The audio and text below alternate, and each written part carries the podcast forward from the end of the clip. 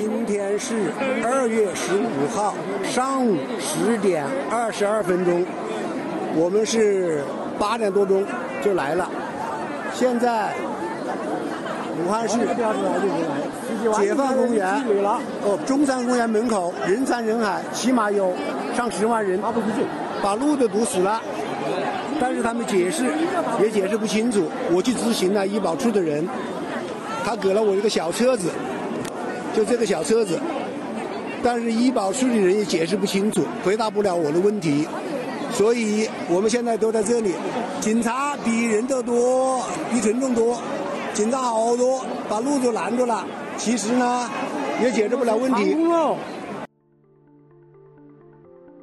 欢迎来到四零四档案馆，在这里我们一起穿越中国数字高墙。我们刚刚听到的声音来自本周二月十五日。武汉市民在时隔一周后再次走上街头，前往中山公园等地聚集抗议，反对政府实行医疗改革，缩减退休人员的医药补贴。CDT 周报是中国数字时代每周周日发布的原创栏目，我们从网站每周发布的内容里面精心挑选出一些重要文章加以整合，分为荐读、关注、要闻、言论、奇闻等几个类别。方便读者了解过去一周中国数字时代重点关注的内容。如果大家希望了解更多本期节目中提到的新闻事件及相关文章，欢迎点击节目简介中的链接，在中国数字时代网站阅读全文。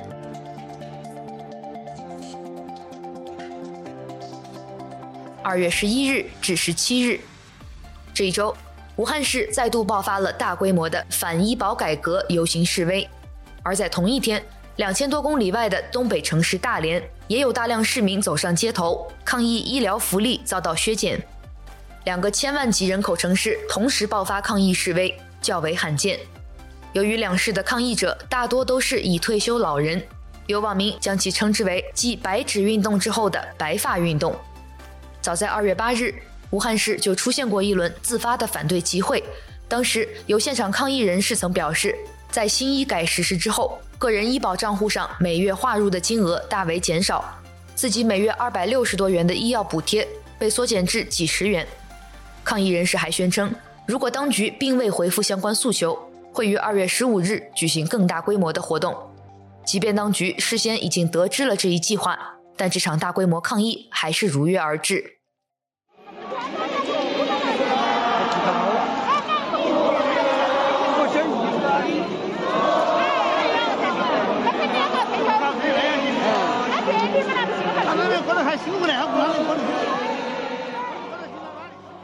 中国的医保体系一直是统筹基金管大病，个人账户管小病，而此次的医保改革主要是提高了属于统筹范围内的门诊费用报销比例，也就是所谓的门诊共计。但相应的，医保个人账户里的一部分钱被抽出，用以充实统筹账户，这就让许多退休人员有了强烈的被剥夺感。毕竟，从以往的操作层面来讲，一些地方的医保个人账户甚至可以被用于购买米面粮油、日化产品等。因此，这种用现金换保险的操作令人难以接受。而另据一些退休人员的反馈，统筹基金的报销仍存在一些隐藏的门槛，覆盖比例也相当有限，并且往往要求患者先行垫付费用。更关键的是，这一影响甚广的政策，并未经过全社会的充分讨论及宣布实施。而当政策的转变遭到了民众的反对，在本周武汉的第二次反医保改革抗议发生之后，微博更是紧急将多个话题屏蔽，其中便包含医保个人账户缩水能不能有补偿方案这个话题。这也足以显示当局对全民医保大讨论的态度。从宏观角度来说，本次医保改革政策的目的被认为是减少医保基金整体支出，以缓解兑付压力。而在过去几个月里，我们先后看到了结婚登记人数创三十六年新低，居民医保缴费额度上涨，中国首次出现人口负增长，渐进式退休方案或将公布，一号文件点名天价彩礼等一系列新闻，它们环环相扣，揭示了中国面临的人口结构性变化。在此次医保改革事件中，舆论也普遍质疑地方政府挪用了医保资金，以应对三年防疫中的大规模核酸检测，批量方舱医院建设等等，致使医保基金的供需矛盾提前暴露。对此，一位微博网友这样评论道：“武汉的老人们先是熬过了第一批新冠，又熬过了三年的反反复复，熬过爆发的几个月高峰期，现在又从抗疫走向了抗疫。”本周占领卤味市场前三名的卤味三巨头周黑鸭、煌上煌和绝味近期公布的2022年业绩显示，营收跳水，利润崩塌。其中，周黑鸭净利润同比下滑超过百分之九十四，依然是血流成河。为此，一条“鸭脖为何卖不动了”的话题甚至冲上微博热搜，而关于民众消费不振、社会信心不足的相关话题也引发了网络热议。从企业的解释来看，疫情的影响及原材料价格上涨是重要原因。从网民的评论来看，深受年轻人欢迎的休闲食品遇冷，实际上是一种消费降级。在经济形势不好的情况下，哪里有闲钱吃鸭脖呢？有网友点评道：“根本原因不就是工资不允许吗？”还有网民引申出了类似的问题：年轻人为什么不爱吃小龙虾了？为什么不爱生孩子了？等等。在此背景下，本周人民网的一篇报道引爆了网民的愤怒，遭到了全方位的冷嘲热讽。这篇文章讲述了两个励志打工人的故事，里面引用了一位河南民工的话：“好好干，日子会越来越甜”，并以此作为标题。有趣的是，近期 B 站大火的一个视频“毕业五年，存款五千”，恰巧可以作为对人民网这篇文章的回应。在这则视频中，两位主人公均是二幺幺名校毕业，努力活着却一事无成，毕业五年，存款不足五千。这是我的好朋友，也是我的大学室友。我们毕业于华中师范大学新闻传播学院，啊、呃，二零一七届。然后我毕业五年，存款五千。我去中传读了一个研究生，然后毕业两年，上一份工作是在火锅店里打扫卫生。谁能想到这个结果？在世俗的评价中，或许他们有些失败，但两人苦中作乐的心态却打动了不少人。这两位年轻人的经历也终于补全了人民网的标题：“你们好好干，我们的日子会越来越甜。”在既有的社会经济环境下，中国人做出了最理性、最有责任感的财务抉择：多存款，少消费。据官方数据，二零二三年一月份，中国民众存款增加六点八七万亿元。创历史新高，但已经有官媒将矛头对准了群众爱存钱不花钱，仿佛一切经济困难皆因民众缺乏觉悟所致，并创建了一个颇为喜感的新名词——超额储蓄。一周见读。中国人权捍卫者的研究员威廉尼在外交家上发表一篇文章，意在揭露中国当局如何哄骗联合国。下周，联合国经济社会和文化权利委员会将审查中国是否遵守了《经济社会和文化权利国际公约》，这是自2014年以来再一次审查。首先，作者表示，他们已经向联合国提交了一份文件，意在揭露中国当局严重迫害人权的真相，并指出中共撒的谎。在本周发布的 CDT 报告会中，我们一起来关注发表在《外交家》杂志上的文章：中国当局如何欺骗联合国？澳大利亚知名智库洛伊研究所本周发布的《2023年亚洲实力指数》报告指出，中国国力本世纪末或无法超越美国。以及联合国专家对中国100万藏族儿童与家人分离和被迫在寄宿学校接受童话教育感到震惊。请见四零四档案馆第二百八十七期 CDT 报告会，人权专家撰文解释联合国是如何被中共忽悠的。下一篇荐读来自 Woman 我们，首犯李元静消失在聚会之前，讲述了白纸运动被捕者之一的李元静的故事。文章写道：李元静曾经相信没有一个冬天不可逾越。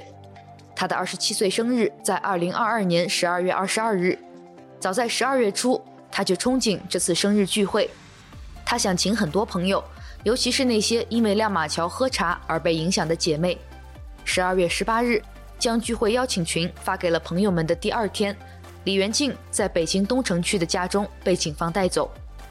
对于李元庆来说，这一次亮马河事件让他猝不及防地远离了之前十分正统的生活轨道，而既往生活中踏实、温暖、可以依赖的，今天都支离破碎，难以复原。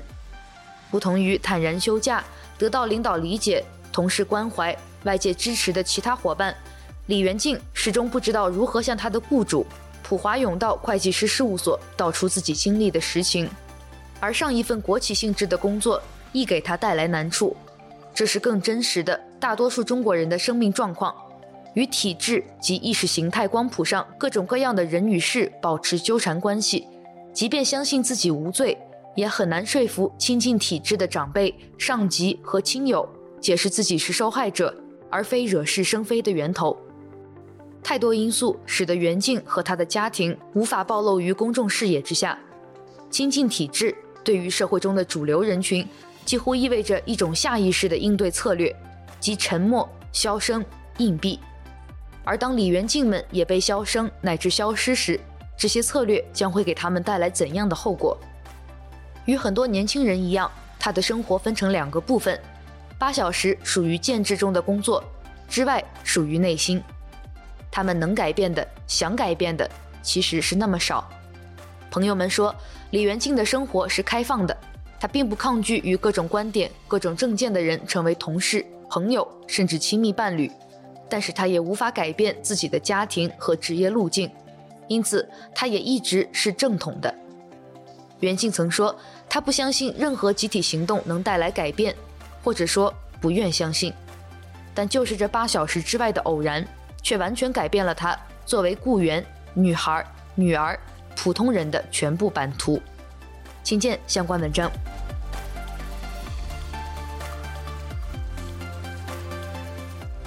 健康码在手机里躺平了两个月，最近终于有了动静。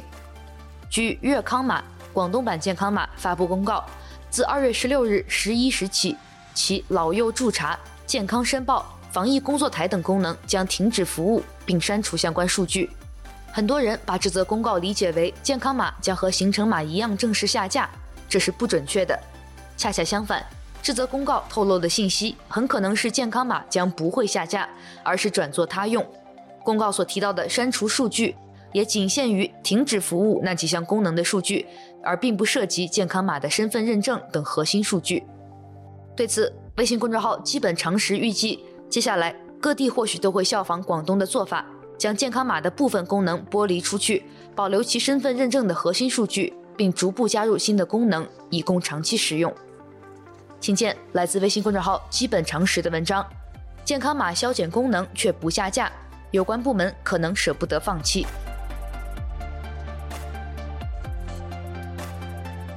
下面一篇荐读来自歪脑，作者梦兔，网络小说作者。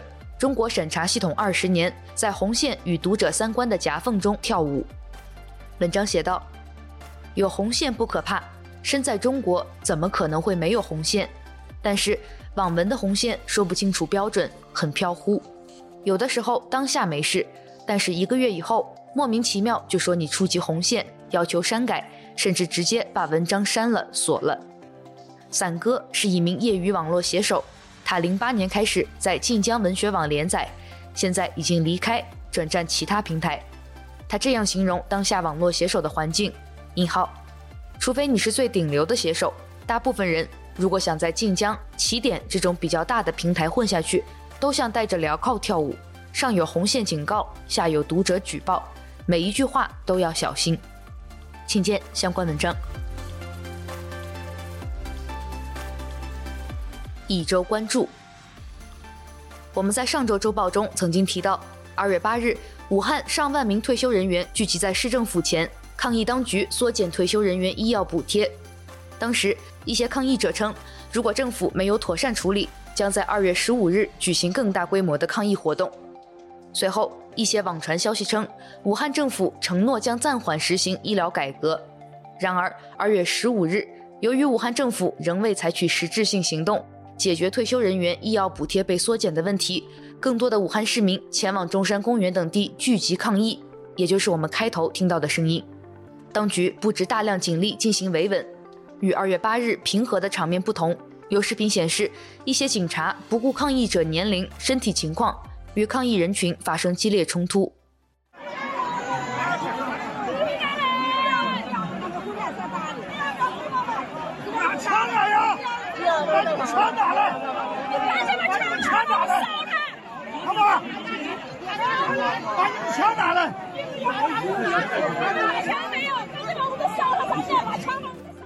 而除了武汉外，在大连也有退休老人走上街头抗议医保改革。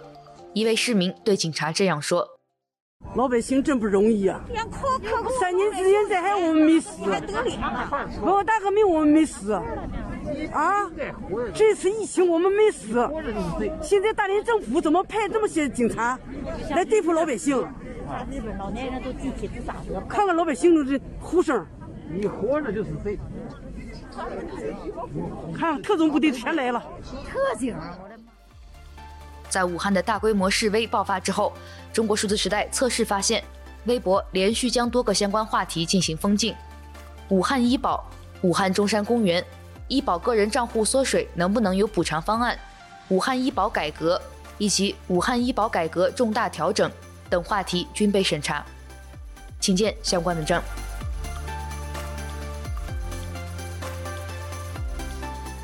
二月十五日，伊朗总统莱希到访北京大学，接受了北大名誉教授称号。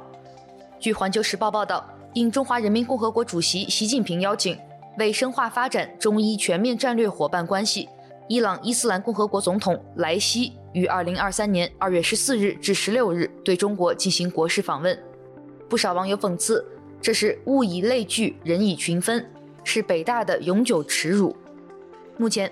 微博已对个别热门帖文开启评论审查，大量网民评论无法显示。请见文章：网络民意，伊朗总统莱希被授予北京大学名誉教授称号。本周最后一篇关注来自关注雪饼网站，案件更新：黄雪琴关押情况特别通报。二零二一年九月十九日，黄雪琴与王建斌。被广州警方以涉嫌颠覆国家政权罪强行抓捕，任意羁押至今已五百多天。在这期间，独立记者 MeToo 运动行动者黄雪琴的家人早前委托的律师被强行解聘，而后官方屡次委托官派律师介入，导致过去五百多天内，黄雪琴的亲友难以获得她本人的具体关押处境。在过去很长一段时间里，经过多方信息收集和综合了解。我们已经获知了雪琴本人关押处境的部分细节，对此我们感到非常担忧，亦在此强烈呼吁国内和国际社会伙伴们给予关注。我们获知，黄雪琴自关押后停来月经超过五个月，亦无法得知其后续身体情况，这已经构成了医学上的病理性继发性闭经。雪琴被关押前半年体重骤减，近一年来缺钙明显，血压、血糖低。身体腰间刺痛，这些叠加的身体病理信号，无不提示雪琴在过去的五百多天里遭到了非人对待。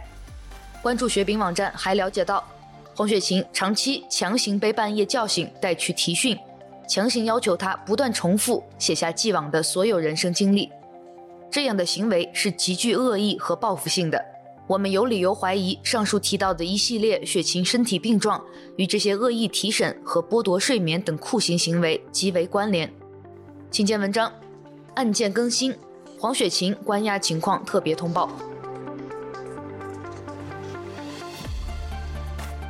一周惊奇。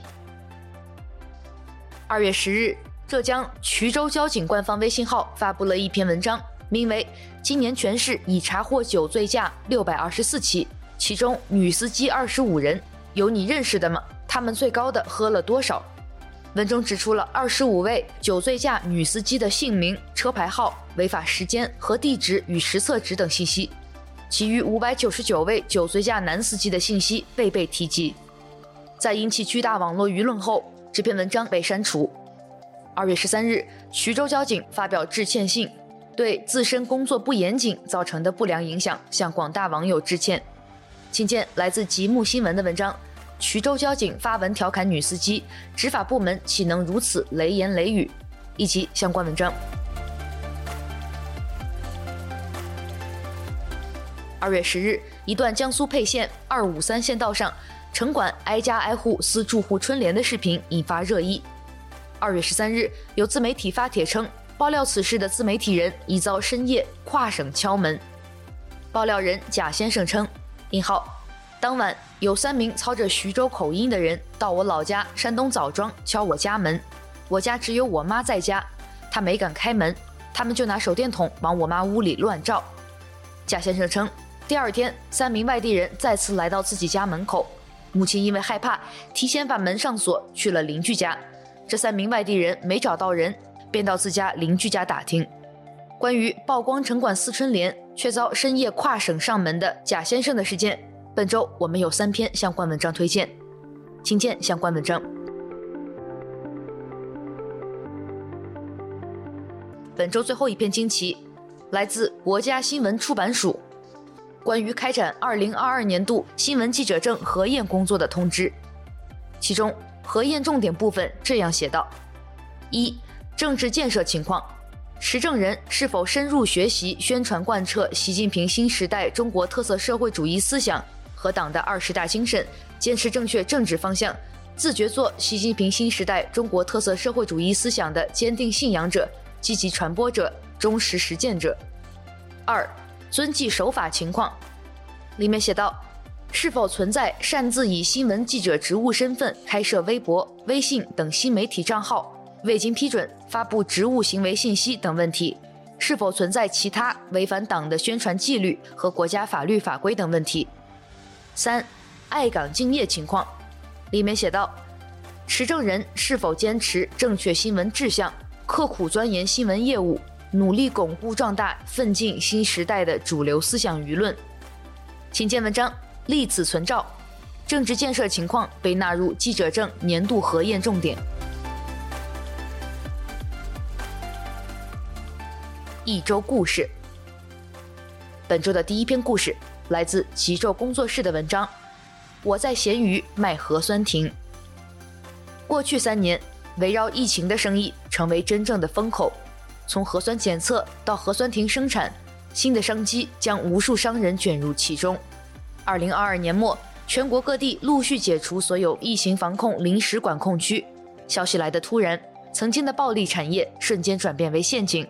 医学检测公司的核酸生意暂时告一段落，大量采样员、检测员面临失业危机，工厂里的核酸亭面临滞销，被低价挂上二手交易平台。当然，永远有人能在一地鸡毛中发现新商机。请见相关文章。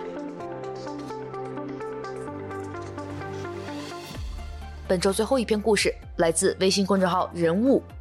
当没结婚的我生下一个孩子。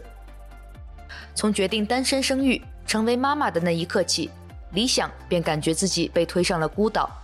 她和所有妈妈一样，要承受身体上的痛苦，而同时因为选择单身生育，还要承担翻倍的压力。生活里没有结婚证，他们可能无法在公立医院建档，无法使用生育保险，无法拿到生育津贴，可能很难办理孩子的出生证明。落户、入学也有一重又一重的限制。精神上，父母认为这是丢脸的、没面子的；朋友认为这是任性的、冲动的；同事认为这是不对的、不负责任的。你不是一个主流身份，就要在各个方面面对那种尴尬。这几乎是绝大多数单身生育女性共同的处境。人物找到了四位女性来讲述关于单身生育的种种，她们中有的主动成为妈妈，远赴海外选精生子。有的意外怀孕，决定独自养育孩子。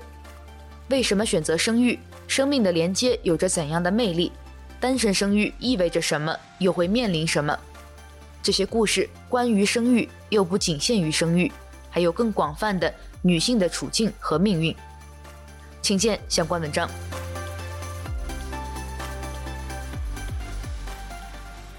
以上就是本周 CDT 周报的内容。如果大家希望了解更多本期节目中提到的新闻事件及相关文章，欢迎点击节目简介中的链接，在中国数字时代网站阅读全文。中国数字时代 CDT 致力于记录和传播中文互联网上被审查的信息，以及人们与审查对抗的努力。欢迎大家通过电报、Telegram 平台向我们投稿，投稿地址请见本期节目的文字简介。阅读更多内容，请访问我们的网站 cdt.media。